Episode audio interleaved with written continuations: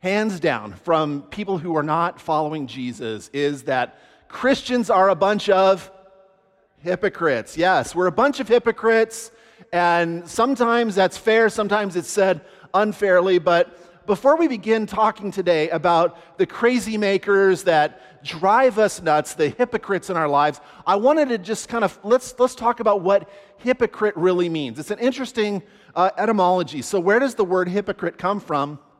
It's used in the Greek theater, and it and the word is um, uh, hypocrites, and what it means is a stage actor, someone that wears a mask, someone that puts on a mask it's so it's basically a person who on the outside is portraying one thing, but inwardly they're not living the life that they're portraying outwardly. So it's it's a it's a it, there's a gap between what we're what we're looking at and what we're actually feeling on the inside. And it's interesting because Jesus had no tolerance for hypocrisy. In fact, in the Gospel of Matthew, uh, he says seven times, uh, "Woe to the hypocrites. Woe to you, hypocrites. In fact, in like Matthew 23 28, he says, On the outside, you seem righteous to people, but inside, you are full of hypocrisy and lawlessness. Jesus is always calling out hypocrisy. Jesus, um, Jesus wants us to, the, inward life and the outward expression of our lives to be in sync with one another. And, and, the uncomfortable part about this message is because each one of us struggles a lot with that because we, we want to present our best selves, but we know that privately we tend to struggle with some things that are uh, not congruous with our outward profession of faith. But how do you deal with the, those hypocrites in your life? And so, you know, maybe it's a buddy in your uh, growth group, in your life group, and they come, they smile, they, they, they eat the chips and the dip, they tell the jokes, but it, everybody knows that they're, you know, that they're living, uh, they're maybe cheating on something or cheating on someone. Maybe it's a boss who professes Christ with their lips, but uh, when he uh, operates his business, he does it in such a way that's very dishonest. There's no integrity at all. Everybody seems to know it. He treats his employees horribly, but he professes Christ, has no integrity at all. Maybe you've known somebody like that. But what is your role? What is your role in dealing with hypocrites? Do, do we actually, I guess the question is, do we have a role? Do we just kind of go with it? Or are we supposed to confront it? Are we, or should we just stand back maybe and like let it, you know, play itself out or just be prayerful about it? But the, the question is, how do we love those who proclaim one thing but act in a completely different way? Totally different. Before we get to that question, I want to ask this why are they acting like that? Because that sort of defines our response to it. What are they doing and what are what why are they doing it? And what so I think some of the reasons are this, right? Why are people acting hypocritically? Number 1, maybe they don't really know God. So the Bible says that you know, if you haven't been born anew, you don't really know God. 1 John 2 4 says, The one who says, I have come to know him and yet doesn't keep his commands is a liar and the truth is not in him. So just because they go to church, just because they claim they are, doesn't mean they know him. So, you know, the Bible says many will say, you know, Lord, Lord, and they will profess God outwardly with their lips, but the inwardly they, they don't know him. They are far from him. So, number one, maybe they don't really know God. That's, that's a, an option. The second thing is maybe they don't know any better yet. So, for example, when I first became a Christian, uh, I was, you know, into partying with my friends and we were drinking a lot. And when I came to Jesus, I was 16 and rebelling really heavily. And, uh, and my friends and I, we had another buddy that came to Christ at the very same time, and we really didn't know any difference. So we would, a lot of times our language hadn't sort of caught up with it, and so we would let some things drop, you know. And, and uh, eventually people had to say, you know, hey, you're not speaking in a way that honors God. And I, I didn't know that yet. So, so was I being a hypocrite or I just didn't have that information? I wasn't mature yet. So somebody may be new in the faith or they haven't taught, been taught how to live. 1 Corinthians 3.1 says, I was not able to speak to you as a spiritual person, but as people of the flesh, as babies in Christ. And so this is a person, a baby, who doesn't need correcting, they need instructing. Sometimes people need information. And that's what discipleship is it's leading by information, by transformation, by putting them in a place where they're being uh, they're growing in God, where they're being refreshed and renewed. And so, but that's not the the person that we're going to focus on today is this person. It's number 3. Maybe they do know better. So they do know, but they still disobey God. That's the kind of hypocrite we're going to deal with today. And First uh, Peter 2:16 describes this person and says, uh, "For you are free, yet you are God's slave. So don't use your freedom as an excuse to do evil." So these are people who use their freedom as an excuse to do evil. And so it begins with, you know, the kind of person that deflects, that says, hey, it's not a big deal. It's nobody's business. God is going to forgive me anyway. You ever run into that kind of rationalization, that justifying? You know, who are you to judge me? Um, it, it, like maybe a guy just defending his addiction to pornography, but he's saying, you know, I'm not hurting anyone.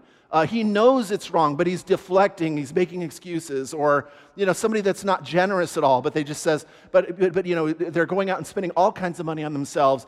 And, and they, they use the example, well, I just love nice things. So there's nothing wrong with having nice things, but, you know, they're using it to rationalize and justify their behavior. Or how about this one? I don't have a problem with, you know, and then just fill in the blank. I don't have a problem with that. I don't have a problem with that. It's under control. Or the, the other kind of deflection that you hear all the time is when people say, Well, I'm, you're not perfect anyway. You're not perfect either. And then just throw it back at you. And so, you know, what do we do with these people? Should we just say, you know, judge not, right, and let them alone?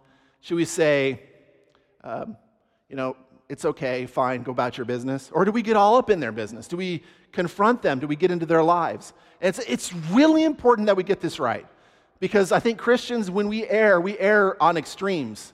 And we've got to get this right. Because if we get this wrong, not only can we push people further from the things of God, we can be a bad witness to anyone else and we can hurt them and also hurt other people. So we have to get this right. And, and so when I talk about this subject, I, wanna, I want us to consider three ways that we can prayerfully confront others uh, in their hypocrisy. And the first prayer is this God, help me to confront with a heart to restore. This is huge. The heart matters. The heart is the wellspring of life. Conf- how you confront someone in their hypocrisy, it matters. So, God, help me to confront with a heart to restore. Galatians chapter 6, starting in verse 1, says, Brothers and sisters, if someone is overtaken in any wrongdoing, you who are spiritual, restore such a person with a gentle spirit. And, and the metaphor here is this you are not the judge, you are the guide. A judge declares what is right and wrong. And in the situation where you're confronting hypocrisy, you're not the judge, you are a guide. Guides lead back in, in a way of freedom and in truth. So your goal in confronting someone is not to be right, to draw a line and say, I'm right, but to lead people back to light and to life in Christ, to put them in a place where God can change them, to, to lead and not to judge. It's a huge difference. How did Jesus lead people and how did he love people? He did it by using grace and truth. Not grace or truth, grace and truth. So let's go back to the story of the woman caught in adultery. You know the story. Um, she is uh, she's caught. There, there's you know guys with stones gathered around her, and Jesus begins to write in the sand. We don't know what he wrote, but uh, as he's writing in the dirt, maybe he was writing the names of the people. We, we just don't know that maybe the guy, the, the guys holding the stones were there to uh, throw at her, maybe some people that they had been with. Um, but whatever it was, they, they dropped the stones. What if, what if he was all grace at that moment? If he's all grace, he might have said to her, you know, hey, don't worry about it. Your sin is no big deal. Um, it's, you know, they're gone. You just go ahead and go, go about your business. But, um, you know, what if he was all, what if he was all just truth? What if he was all just truth? These guys that are getting ready to throw stones, they're right, and you need to publicly repent. But instead, what did he do? He said, Sister, where are those who accuse you? Go, go and sin no more. Go and sin no more. He used grace and truth. he said, Stop sinning, go, go and sin no more. But he, he did it in a graceful way. He confronted, but led back to, uh, to grace and truth, freedom and truth. And so, number one, we need to pray. You know, God, help, help me uh, to lead in a, in a way that honors you, to confront with a heart to restore. And the second thing that we need to do in praying is God, help me to confront carefully. Help me to confront hypocrisy carefully. If we go on in Galatians chapter 6, picking it up in verse 2, it says, Watching out for ourselves, watching out for ourselves, so that you also won't be tempted. Carry one another's burdens, and in this way, you will fulfill the law of Christ. So, what do you want to do? The, the, the thing that you got to do is be careful. You have to be careful in, in the way that you confront. The moment that we put our posture as the corrector, as the one who is trying to change that other person, we become vulnerable to pride. And the Bible says that pride comes before a fall. And so when we are confronting, when we are putting ourselves in the position or posture of a corrector, we are vulnerable to pride. Matthew 18, starting in verse 15, says, If your brother sins against you, go and rebuke him in private. If he listens to you, you have won your brother. So if somebody else is in Christ, you're not going to confront non Christians because they're behaving as non Christians. So we're talking about people who are professing a faith in Christ. Our goal is not to change their behavior, but it's to get them back in, the t- in, uh, in touch with the one who changes hearts. So again, oh, we're not confronting unbelievers. If somebody comes in and they're struggling with their faith or they're not in Christ yet, we want to get them in Christ first. We're not trying to change behavior prior to you know their conversion so we're saying if you're outside of, of faith and, and we're, we're gonna we're gonna bring you inside we're not trying to change your behavior we want you to come into christ to, be, to, be, to repent and to be found in him so that you can be transformed um, so I, I love the story of, of David. It's, it's a really powerful story, and we're going to get to it in just a minute. But before we do that, I want to talk about uh, Matthew 18, because Matthew 18 is one of those uh, sections of Scripture that gets, gets, used a lot in talking about how to confront. Um, and, and the idea there is if a brother or sister offends you and you go to them directly, you go to them directly. No, so I think it's worth like picking it apart in the Greek, right? The Greek means you don't solve the problem on Twitter, on Facebook, right? You don't bang out the solution with that other person as you comment on Facebook. That's what it means, right? You confront them directly. So you got to hear me on this. I think it's so embarrassing and it's so wrong to confront somebody publicly, especially. Like if, if they're doing something and they're out of line, you want to go to that person directly, to confront them face to face, to care enough to sit down over a cup of coffee and hash it out with them directly. If you see something that's out of line or out of sync with their faith, then you want to just have a face to face conversation with that person. And, and that matters so much more than just getting out anonymously behind a keyboard, keyboard warriors trying to confront people on social media. And if they don't listen, then Matthew 18 says, then you bring in support. You bring in a friend, you go to a pastor, you start to bring in support. But that's how you confront. You do it carefully, you do it biblically. And Matthew 18 sets up a really, really good model for dealing with and confronting those who are um, acting hypocritically. But the final prayer is this, and this is, this is the one that I want to camp on for just a minute. And that's in, um, that's this. Number three, God help me to see when I am the hypocrite. When I'm the hypocrite, when it's me. It's not everyone else, it's me. Jesus calls hypocrites blind fools. And Jesus is so accurate in describing that because when you look in a mirror, it's really difficult to see yourself accurately. When you stare into the mirror, it's really difficult to see to see who you are. And here's what I've learned is that whenever I am most most um, condemning of others, I realize that it's something, it's a reflection of where I am the most vulnerable. Whenever I confront somebody else or something bothers me about the way someone else is living or something somebody else is doing a certain thing that a lot of times it's something that I am struggling with. And, and I, this is where we get to the story of David. And I want to, you, you know the backstory of David and Bathsheba, right? David um, when he should have been away to war, uh, he looked out on a balcony and he saw a woman bathing, and uh, he, uh, he wanted that woman. He lusted after her, so he ended up sending her husband into battle and had him killed. Uh, and, and then he took Bathsheba. And, and so, you know, David had sinned grievously against God. He had sinned um, against so many others. And the backstory of this is in his sin um, that he was confronted uh, by the prophet Nathan. And it's interesting how Nathan confronted him. Uh, he said, and I'll just read it in 2 Samuel Matthew, uh, chapter 12. He said, And two men uh, in a certain city, one rich and the other poor, and he's going to tell this story. It's a great story. I'm just going to read it. The rich man had very large flocks of herds, but the poor man had nothing except one small ewe lamb that he had bought. He raised her, and she grew up with him and with his children. From his meager food she would eat, from his cup she would drink, and in his arms she would sleep. She was like a daughter to him. Now a traveler came to the rich man, but the rich man could not bring himself to take one of his own sheep or cattle to prepare for the traveler who had come to him. Instead, he took the poor man's lamb and prepared it for his guest. Now, that's a terrible story, right? I mean, automatically you're going, okay, that's, that's some pretty harsh judgment. And, and listen to how David responds.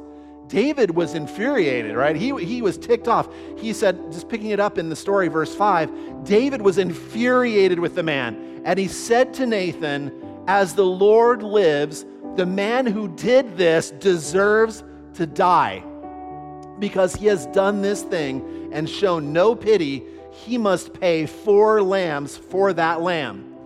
And then Nathan responded in the Hebrew, it's atah ish. He says, You are the man. You are the man. You are the hypocrite. David, you are the man. The thing that you're furious about is the very thing that you did, and you were too blind to even see your own hypocrisy. When we look at the mirror, sometimes it's very, very hard to see ourselves. We want to see ourselves in the best light. I say all the time, we want mercy for ourselves and justice for everyone else. When we look at the mirror, it's very, very difficult for us to see who we are. And I think that when we pray and we think about hypocrisy, it's God, help me see when it's me, when I'm the hypocrite. I want to be so careful when I'm the speck inspector when I'm going around looking for specks in everyone else's eye. Because there may very well be something huge hanging out of my own eye. When I look into the mirror, it's very difficult for me to see what my own what my own reflection is.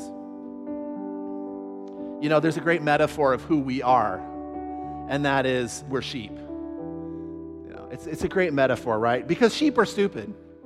Sheep wander, and when sheep wander, that doesn't mean they're wolves, right? When a sheep wanders away, the sheep gets distracted. That doesn't mean a sheep becomes a wolf. A sheep is just dumb.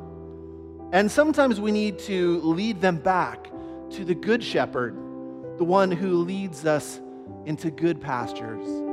And the thing about being a sheep is um, you don't just become a wolf. All right, wolves prey on the sheep. And so when a sheep wanders, you have to lovingly go get the sheep and lead them back to the green pastures where the shepherd cares for them.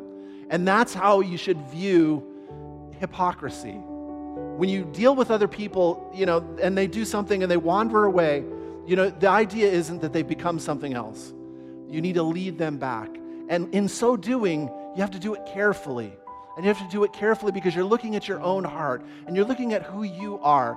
And sometimes, if somebody is confronting you they are doing it in love and they're doing it in a way that you need to at least see that God is trying to use that person to change you. I want us to think and to pray about this right now. Because many of us are dealing with people, and if I had a show of hands, is there someone that has hurt you um, in, in their hypocrisy? I know that your hand would be up. Everyone's hand would be up. And, uh, but if I had to ask the question, are you that person? That is professing something on the outside, but is maybe dealing with some unconfessed sin or some real deep struggles in your faith or something that you're off track on, I, I, I would bet that it would be harder to raise our hands.